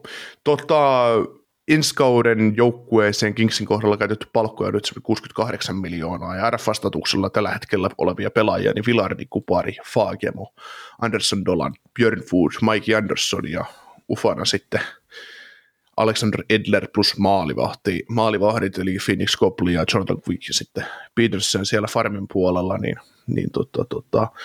mietin just, että näiden pakisto on tietysti muotoutumassa hyvin ja hyökkäyksessä on aika hyvä tilanne, että toi Vilardi josta nyt ainakin tarvii sen sopimuksen ja Mike Anderson tulee pakistosta saamaan soppari. Pyöräfuutti on ehkä vähän auki, että mikä hänen laitansa on, mutta jos mennään ihan tuonne maalivahtipelaamiseen, niin jos ja kun Quickin kanssa ei tehdä jatkoja, niin vapaalta markkinoilta löytyisi nyt esimerkiksi Korpisalo ja Lankinen, mitkä voisivat olla tulevaisuuden, tai semmoisia Ville Hussomaisia hakuja 8-3 vuodeksi tuohon jengiin, ja kunnes sitten kasvattavat uuden, tai kasit just, että McKenzie Blackwood, Frederik Andersen, Semyon Varlaamo, Vilja Samsonov, niin tämmöisiä, mitä voisi kokeilla. Niin, ja sitten Carl Petersenikin on tuolla AHL:ssa tässä pelannut aika hyvin, että katsoisi, ne varmaan sitäkin yrittää vielä uudestaan. Joo, mutta kyllä se... Joka tapauksessa ne tarvii sinne Petersenillekin kaverin. No, tarvii joo, totta kai. Kyllä ne on Petersenin näytöt, vaikka häntä käytetään AHL:ssä, niin on aina sellaisia, että ei se luottamusta herätä, niin kyllä ne, ihan sama mikä se tilanne on, niin jos Petersen on kakkonen, niin ne hankkii vapaata uuden. Ne väittäisin, että tuo Korpisalo Lankinen voisi sillä tavalla olla paras ratkaisu näistä kaikista, koska ne on 100 varmasti ollen 4 miljoonaa maalivahtia käpin. Joo.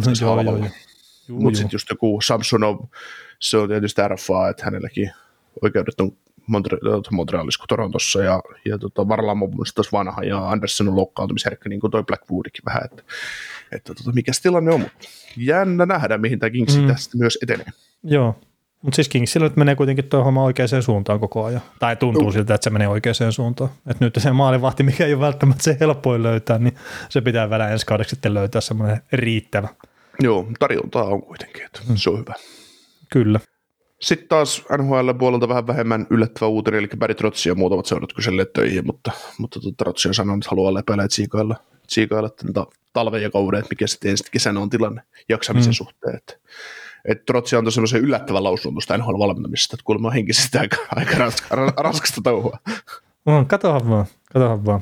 Mutta hän on kuulemma ostanut Nashvillen seudulta jonkun uuden hulppeen kodin itselleen ja siellä tykkää olla, niin ehkä sitä Nashville jotain toimistohommaa sille sitten voi ruveta enemmän sovittelemaan kuin ehkä valmentamista. Kerrät sinne suuntaan ainakin kaikki huhut häntä tällä hetkellä enemmän vetäisi kuin sinne valmentamiseen.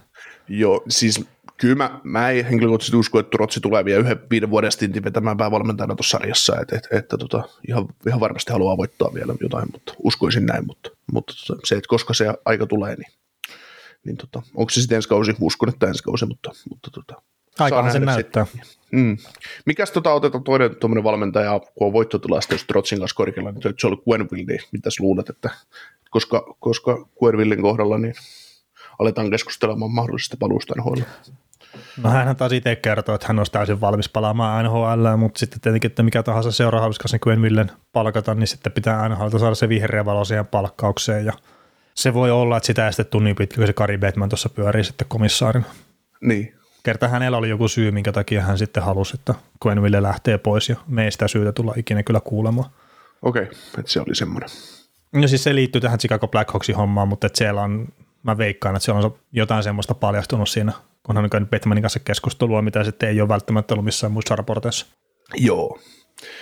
Ottavan seuralta kuuluu sellaisia uutisia, että Tim Stutzle heitettiin IR-listalle, että otti olkapäähän vähän osumaa, että 70 päivää sivussa DJ Smithin sanoi, ja nyt siitäkin on varmaan puolet mennyt jo, kun hän on tämän kommentin antanut, ja Tyler Mottekin kärsi vähän vammoista, että noin viikoksi sivuun, ja Josh Norrista on nähty treeneissä mukana, että oli tuossa jäällä ei kontaktia paidassa, että säästellään hänen vammaansa, mutta sitten ei ollut normaali harjoituspaita päällä, että onko palaamassa kuitenkin tässä lähiaikoina. Että sitähän sivuuttiin, kun Norrisi kärsi sen vamman, että saattaa sitten, jos palaa, niin se tammikuussa ollaan lähellä sitten jopa. Että, kun saadaan joo, ja se oli just se leikkaushomma, että ekan oli tullut, että joo, pitää leikata, ja sitten kaus on käytännössä ohi siinä kohtaa, ja sitten haetaan toisia mielipiteitä, ja sitten, että no ei välttämättä tarvikaan leikata, niin yllätys, pelaaja on valinnut sitten sen vaihtoehdon, että jos pääsisikin vaikka pelaamaan vielä tällä kaudella.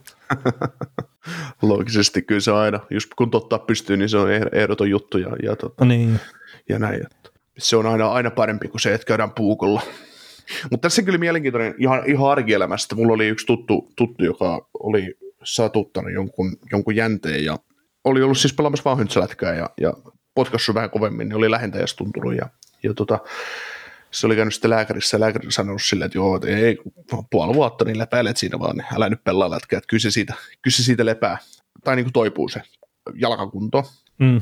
Ja sitten keskustelin hänen kanssaan, että niin, että kun kyseessä on yli 40-vuotias ihminen, että niin, että lääkäri halusi, että säästetään kuluja, ettei leikata, mutta jos kyseessä olisi ollut vaikka meikäläinen, urheilija, niin ei me mitään kuntoutumista odoteta, että pistetään sun kuntoon, niin saadaan oikeasti se niin kuin jalka kondikseen. Että todennäköisesti oltaisiin nuori, tai mikä nuori nyt enää on, mutta siis sillä tavalla, että kun urheilija ja muu, niin, ja tietysti vakuutus, että urheiluvamma, niin hoidetaan se puukon kautta kuntoon kuntouttamisen sijaan. Tai sillä lailla, että katsotaan, niin, että mihin se menee. Niin, se varmaan riippuu täysin sitä vammasta, että, niin, että onhan siinä just se Conor McDavidinkin homma, mistä oli se hyvä dokkarikin on tehty sitä kuntoutuksesta, niin siinä kyllä, että jos käyt puukolla, niin ei tiedä, pystyykö pelaamaan ikinä, niin sitten pelaa oli sille, että no, katsellaan tätä kuntoutusta kuitenkin niin pitkään kuin mahdollista, että mikä tilanne, ja sitten se ei missänyt peliäkään. Joo. Sitten Ottavan puolesta vielä uutisia. Alex Formenton, joka ei nyt sitten saanut sopimusta Ottavaan täksi kaudeksi, niin on tehnyt Sveitsiin Ambribiottaan loppukauden mittaisen sopimukseen. Ja tästähän keskusteltiin joku viikko kaksi sitten podcastissa, tästä Formentomin työstä, mutta siellä pelailee nyt sitten. Joo. Mitäs Pittsburghin suuntaan sielläkin loukkaantumisia, Jason Zucker ja Jeff Petri otti vähän hittiä ja Zucker päivä päivältä tai ehkä viikko viikolta seurattava ja sitten Jeff Petri niin ylävartalovammaa ja kuukaudesta toiseen, niin katsellaan, että long time in reserve listalle puolustaja meni. Niin ja mä en ole koskaan aikaisemmin nähnyt kyllä tuommoinen month to month tyyppistä, että mikä tämä tämmöinen on. No, katsotaan aina kuukauden ensimmäinen päivä, vaikka pelikunnassa ei ole selvä, palataan kuukauden päästä uudestaan tilanteen. Niin. Mutta siis, onko tämä nyt siis joku päävamma vai? Nyt on jotenkin niin epämääräinen, on tämmöinen kuukausi, kun kerrallaan katsellaan vähän. Siis ei siinä mun mielestä, varmaan olkapää. Joo. En mä usko, että siinä, mitä, en mä ole siis kattonut tilannetta, missä Petri on loukkaantunut ja ei sitä välttämättä ole pelissä tapahtunut edes. Joo. Mutta sitä toi Mike Sullivan tuossa harmitteli tuon Zuckerin kohdalla, että Zuckerilla on ollut tosi hyvä kausi ja on päässyt pelaamaan korkealla tasolla, että sääli hänen kannaltaan, että on ottanut osumaa, että oikeastaan koko sen ajan, mitä Zucker on ollut Penguinsissä, niin ei pysynyt hetkeäkään kunnossa, että ei tullut sääli, mutta toi yksi Penguinsinkin loukkaantumista tilanne, että siitä on vuosia puhuttu, että pitäisikö Sullivanille antaa se Jack Adamsi vaan siksi, että joukkue parsitaan aina koko jotenkin ja joukkue aina pudotuspeleissä, niin Big Miss on myös yksi joukkue, mitä niin kuin nuo loukkaantumiset iskee todella kovin sinne. Että voisiko siellä olla sen just fysiikkavalmennuksen puolella jotain häikkää, kun se ei ole pelkästään tämän kauden ongelma tai viime kauden ongelma. No ei kyllä se ollut. Mutta siis vaan siinä oli jotenkin semmoista, ja sitten onko pelitavassa jotain semmoista, mikä altistaa sitten joillekin tietyille loukkaantumisen, niin en osaa nyt niin syvällisesti siihen kyllä sanoa, että mutta siis sehän tuosta nyt on puhuttu tuosta Salivainen pelitavasta, että kun siinä kuitenkin revitään kaikki irti koko ajan runkosarjassakin, niin sitten, että voisiko siinä olla joku syy, minkä takia sitten pudotuspeleissä on siihen ensimmäiselle kierrokselle jäänyt sitten viime vuosina tämä homma, mutta toisaalta taas se viime vuosikin, niin otetaan joukkueesta kapteeni pois, ja kun se on Pittsburgh Penguins se joukkue, mistä otetaan kapteeni pois, niin ei siinä nyt hirveän paljon jää jäljelle, tälleen rumasti sanottuna. Ei, niin tietysti kun Crosby ympärillä koko homma on pyörinyt iät ja ajat. Tietysti runko on ollut aina sillä tavalla luotu sen Crosbyn taakse kovaksi myös, mutta on se kuitenkin henki ja elämä ollut tullut seuraavalle. Ja olisi kaikille muillekin. Juu, kyllä. Detroitissa Jakub Vrana on palannut joukkueen pariin. Se on positiivinen juttu. Oo, siitä ei vaan missään vaiheessa ei selvinnyt mitä oli, mutta tämä henkilö. Siis sillä, no jos nyt sille rivien välistä haluaa lukea, niin joku päihdeongelma hänellä on ollut. Joo, ja siitä oli itse asiassa joku päivitys Detroitiltakin, että yritetään olla paremmin tukena nyt jo jatkossakin hänen huoliensa kanssa. Että. Joo, toi Eliott ja Marekista puhuu silloin, kun tämä oli tämä, että se lähtee sinne kuntoutukseen tai mikä ohjelma se nyt onkaan, minkä se meni, niin että sitten jälkeenpäin, kun ne miettii jotain haastatteluita Franakin kohdalla, että kun se kertoo siitä, että se asuu Detroitin keskustassa ja kaikkea muuta, että kukaan muu hullu ei halua asua siellä, mutta hänelle toimii hyvin, että halli on lähellä ja rienot on lähellä ja kaikkea muuta, niin ne rupesi miettimään sitä jälkeenpäin vaan sitä, että niin, että no ehkä tästäkin nyt olisi voinut tulkita jotain, jos olisi halunnut, mutta kun ei sitten välttämättä aina tajua sitä, että missä se homma menee. Niin. Mutta jos hän kuulemma haluaa asua siellä keskustassa, mikä on itsellekin, että mitä mä oon kuullut Detroitista, niin ei siellä halua kukaan asua, mutta Franalle toimii. Niin, no se on ihan sama kuin Suomessa, niin kaikki vihaa kaupunkeja, Kouvolaa, Lahti, Pori, niin mä itse fanitan niitä kaikkia. Sitten Turku on vielä siinä se yksi, että... No joo, Turku ja Lahti on kuin kaksi marjaa silleen, että kerran on käynyt Turussa siis sun kanssa silloin, mutta Lahden ohi ajanut aika monta kertaa, se on jotenkin surullinen näkyy lähinnä. Joo, mun mielestä Lahti on hienomasta asiallista meininkiä. Toisaalta en mä tiedä, mä asuin itse Riihimään, että mitä mä nyt tästä niin jeesustelen. No, Riihimäki on ihan jeespaikka. Ei se nyt ihan mikään Lahti kuitenkaan aamulta. No ei. Että se on se Suomen urheilupääkaupunki ja tämä on vaan sitten Suomen Hollywood. Joo, kyllä.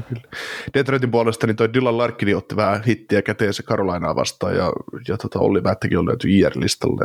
Että mikäs, onko sä sen Larkinin, mä yritin sitä tuossa kaivaa just tarjompaa tietoa, mutta onko se pelannut? No en mä ollut tietoinen, että se olisi ottanut mitään hittiä käteensä vastaan, mutta onko kyseessä siis blokki vai? Blokki, joo. Mutta sitten, että onko se nyt jäänyt pelejä väliin, niin hän on 17... Niin, no hän on pelannut tuossa nyt Ottavaa vastaan, että okay. Ei nyt sen isompaa huilia sitten. Kyllä. Torontossa kaikki putket katkesi aikanaan ja siellä ensimmäinen tappio 16 otteluun. Se tuli tuossa juuri. Ketäs vastaan ne nyt hävisi? Rangersia vastaan. Niin, 3-1 lukemia. Siinä Marnerinkin pisteputki tuli sitten päätökseen. Niin, Toisaalta hyvä, että tuommoisetkin hommat katkee, niin ei tarvitse sitten jeesustella siitä. No joo, Toronto on ottanut toisenlaisen putken nyt sitten tässä. Että. Joo, katsotaan pystyykö olemaan keräämättä pisteitä seuraavat 16 peliä. Niin, siihen en usko, mutta että tavoitetaan taas siinäkin. Semmoista punaista Chicago viivaa, että los. Niin, no kaksi niillä nyt ei taitaa olla putkea. Joo, mutta ei siinä. Se Marneri, niin oliko 23 peliä se pisteputki vai 22 ja oliko Patrick Kaneillä pisin aktiivipelaajien? Joo, se oli joku 25 tai jotakin. Joo, ja mahtoiko itse asiassa olla, mä en tietysti kun mä oon nähnyt sen vaan jossain, Crosbylla oli joku 24-25 kanssa, niin, oliko se sitten jopa kauden alusta? No niin Crosbylla. Ei, kun Kaneillä. Kun noihan voitti silloin 2012-2013 työsulku, kun oli se syksy oli työsulkua päällä ja sitten pelattiin 48 ottelua runkosarjaa, niin toihan voitti tyyliin joku 20 peliä kauden alusta putkeen tai keräsi pisteitä toi Chicago. Ja Kane oli silloin ihan jäätävässä iskussa sen ajan. Joo, on tämä varmaan kauden alusta, kun tämä on 17. lokakuuta alkaen ja sitten 13. joulukuuta loppunut. 26 peliä 40 pistettä Patrick Kanelle. Joo, mikä vuosi? 2015-2016.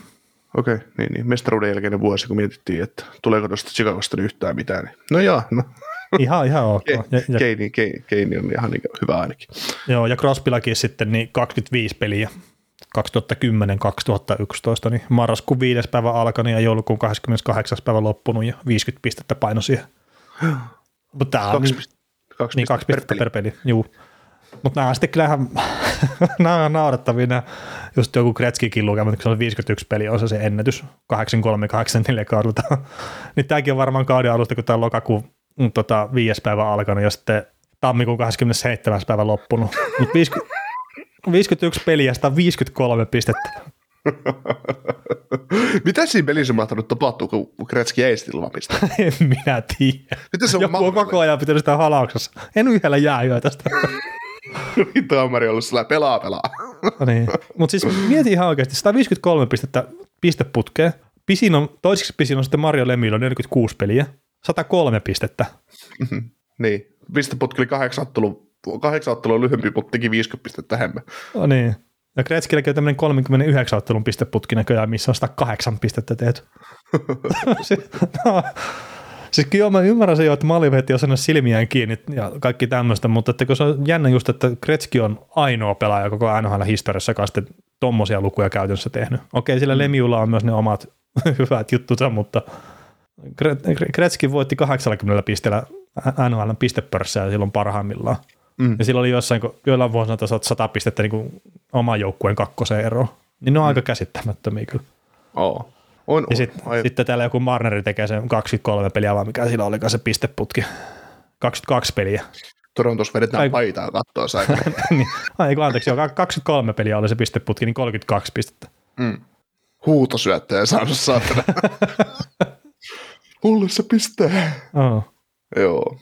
No miten suomalaisista sitten Eeli Tolvanen kävi Waivers-listalla jo?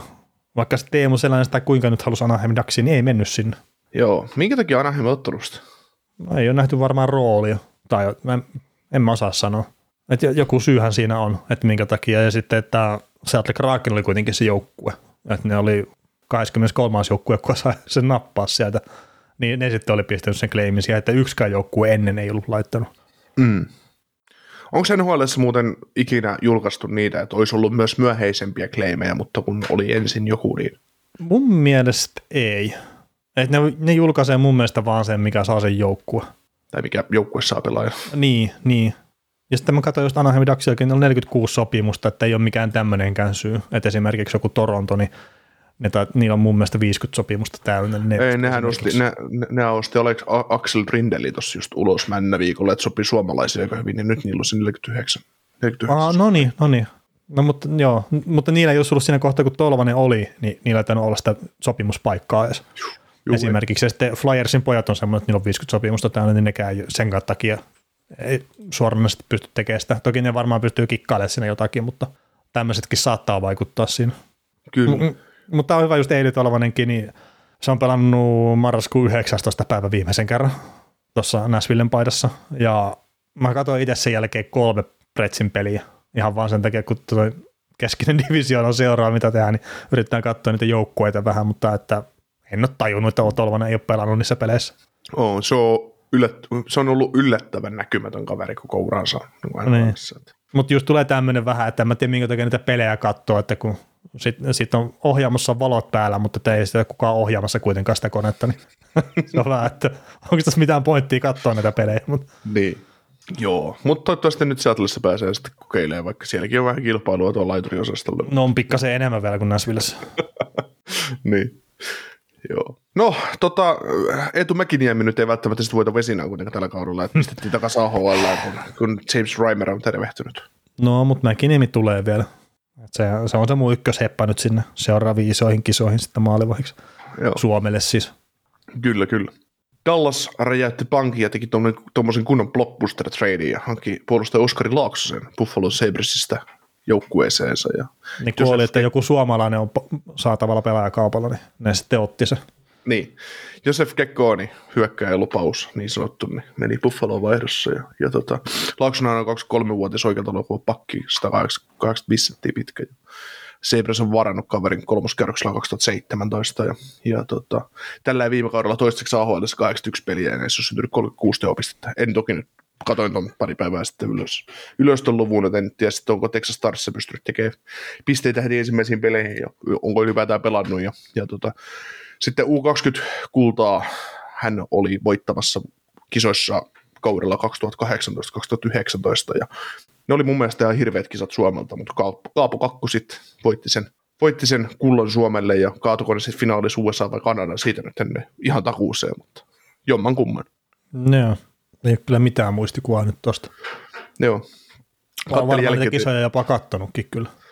Varmaan, mutta siis Suomi oli aivan disaster niissä kisoissa. Siis Jussi Ahokas valmensi ja ei siitä tullut yhtään mitään, mutta sitten vaan Ukko-Pekka Lukkonen niin maalissa torjui aika hyvin ja oli... Se on hyvä. Tämä on ihan disaster tämä joukkue, mutta tämä menee siitä finaaliin. Niin. Et siis pelaaminen on aivan hirvittävä. Joo. Mutta siis kyllä mä muistan jotkut ne semmoisetkin kisat. Olisiko Suomi niissä käynyt finaali häviämässä, mutta se Teuvo Teräväinen oli ihan ylikylän poikia silloin. Eikö ne voittiko ne se? Joo, mutta siis Teuvo Teräväinen oli aina pelaaja koko Suomen joukkueesta, mikä sai mitään aikaa. Joo.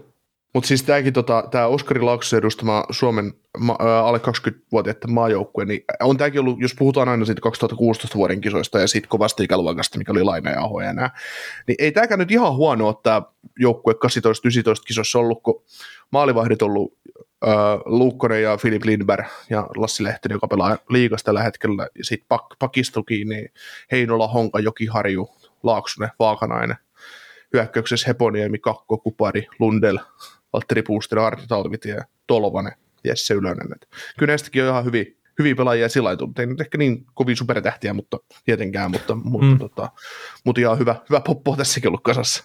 Hei, otetaan tähän loppuun. Ei ole tarkoitus nyt venyttää mitään kymmeniä minuuttia tätä enää, mutta tuossa oli just ihan vähän aikaa sitten Twitterissä sitä keskustelua, että montako pelaajaa on tämä meidän peili nyt sitten tuonut NHL-tasolle. Ja no siis mä ymmärrän jo tavallaan sen keskustelun siitä, että kehittääkö meidän peli sitten pelaajia NHL jne, mutta jotenkin tämä tuntuu tyhmältä tämä keskustelu, kun eikö Suomella nyt enemmän NHL-pelaajia kuin koskaan aikaisemmin historian aikana? Mm-hmm. Niillä on hyviä pelaajia enemmän kuin koskaan aikaisemmin historian aikana. Mm. Niin siis, että mikä nyt olisi tarpeeksi, että jos joku Jesse Puljärvi nyt ei olisi lyönyt läpi sillä tavalla kuin mitä varasnumero antaa olettaa, niin onko se nyt sitten kaikkein suuri ongelma tässä maassa? Niin, en mä tiedä, en mä osaa ajatella, että siis meidän peli, tämä jääkiekkosysteemi, miten kaikki maailman jääkiekkoja omalla tavallaan pelaa ja mihin yritetään perustaa, tietysti kiekohallintaa ja näin. Niin ja voitetaan pelejä, niin. Mikä on myös semmoinen ihan hyvä taktiikka. Siis, no siinä on just monta monessa, että ehkä ne niin sanotut meidän pelin tuotteet, niin ne on niitä rivijätkiä. Niin, mutta siis just se joku väite, että totta kai huiput nousee pinnalle systeemistä riippumatta, niin joo, se kyllä pitää paikkansa, mutta en mä jotenkin semmoista niin ihan älyttömän isoa ongelmaa tällä hetkellä näe suomalaisessa pelaajatuotannossa. Ei. Et siitä oli itse asiassa, tuossa oli, on katsonut siis jälkikäteen, Viasatin Studios on keskusteltu suomalaisista pakeista ja siitä, että miksei Suomalla on muuta kuin Miro Heiskanen semmoisena kultakimpaleena se pakistus. Mm. No Heiskanen nyt on varmaan kautta aikaan paras suomalainen keulinen puolustaja, mitä on ollut tai tulee olemaan tietysti. Tästä niin se rimaa vähän korkealla myös siinä. niin, kun ei niitä ole ihan liikaa ollut kavereita, mutta just se, että semmoista all-arounderia tulee Suomesta nykyään paljon, mutta semmoiset kirkkaat timantit puuttuu etenkin just siitä puolustajista. Niin, mutta ehkä siinä just Dallasinkin katsoo, että se on se Hakaanpää, että millainen pelaaja se on ollut Euroopassa ja millainen se on NHL:ssä, niin ne on kaksi eri pelaajaa omalla tavallaan mun mielestä. Niin mut mun mielestä en mä tiedä korostuksesta puolustajan paikalla, että sun pitää ottaa joku, niin kuin hyvinkin tietynlainen rooli NHL:ssä, kun niitä pelipaikkoja on vähemmän kuin hyökkäjänä. Että siis voiko se olla ihan näin yksinkertainen syy? Joo, ja sitten me päästään taas siihen Heinolaan, että no se nyt on jonkun aikaa yrittänyt tästä läpimurtoa, NHL ei ole vielä onnistunut, mutta se on tosi hankala ottaa, jos sä haluat olla pelkästään kiekollinen puolustaja. Mm. No Mikko Lehtonen oli viime vuosilta hyvä esimerkki. Niin. Että dominoi Euroopassa ja dominoi varmaan edelleen, mutta ei mitään asiaa NHL vastaavaan pelaamiseen. Ja näin, että kyllähän se on just sellaista. Mutta ehkä sitten taas, että kun me ihannoidaan myös paljon niitä kanadalaisia jenkkiä, tietyt, jossain määrin sitä, mitä Venäjältä tulee, minkä tyylistä pelaajaa tai Ruotsista, millaisia seppiä sieltä tulee, taitojuttuja, niin ei suomalainen ole koskaan ollut semmoinen kikkapoika. Niin, mutta kun Suomesta tulee niitäkin nytten, siis eri tavalla, siis taitavampia pelaajia kuin koskaan aikaisemmin. Ja just sitten, että minkälaista peliä pelataan aikuisissa, eli liigassa, niin en mä tiedä, onko se ongelma, kun kuitenkin sitten kaikkihan pitäisi lähteä niiden pelien ulkopuolelta sitä yksilön kehityksestä. Ja millä tavalla siihen sitten suhtaudutaan ja minkälaisia apuja siihen annetaan ja kaikkea muuta. Kerrät sitten, kun sä saat sinne sen riittävän avun, niin sä todennäköisesti pystyt sen taitopelaamisen siirtämään myös sinne meidän pelin raameihin sitten liigapelaamisessa ja sitä kautta tekee siellä enemmän tehoja.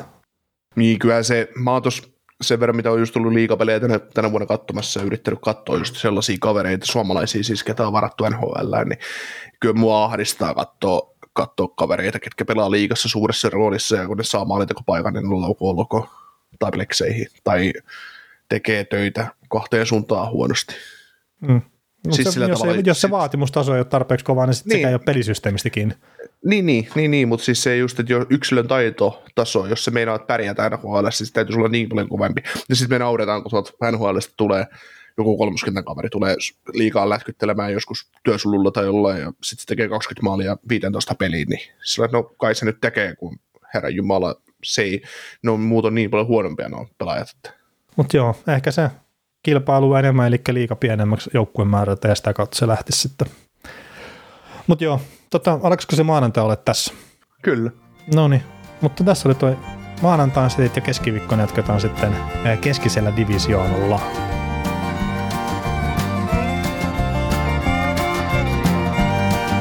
Kuuntelit näköjään sitten ihan loppuun asti. Veli ja Niko kiittää. Ensi kerralla jatketaan. Kaukosella edellä podcast.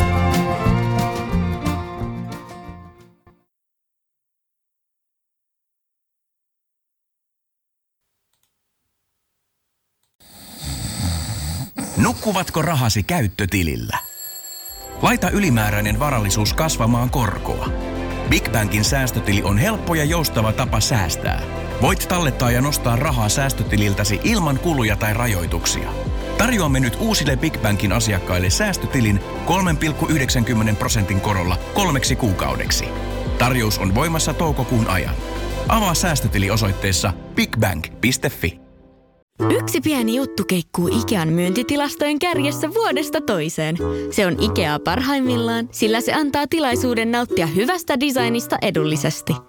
Pyörykkä! Tervetuloa viettämään pyörykkäperjantaita. Silloin Ikea-familjan jäsenet saavat kaikki 8 pyörykän annokset puoleen hintaan. Ikea, kotona käy kaikki. Pyörykkäperjantai!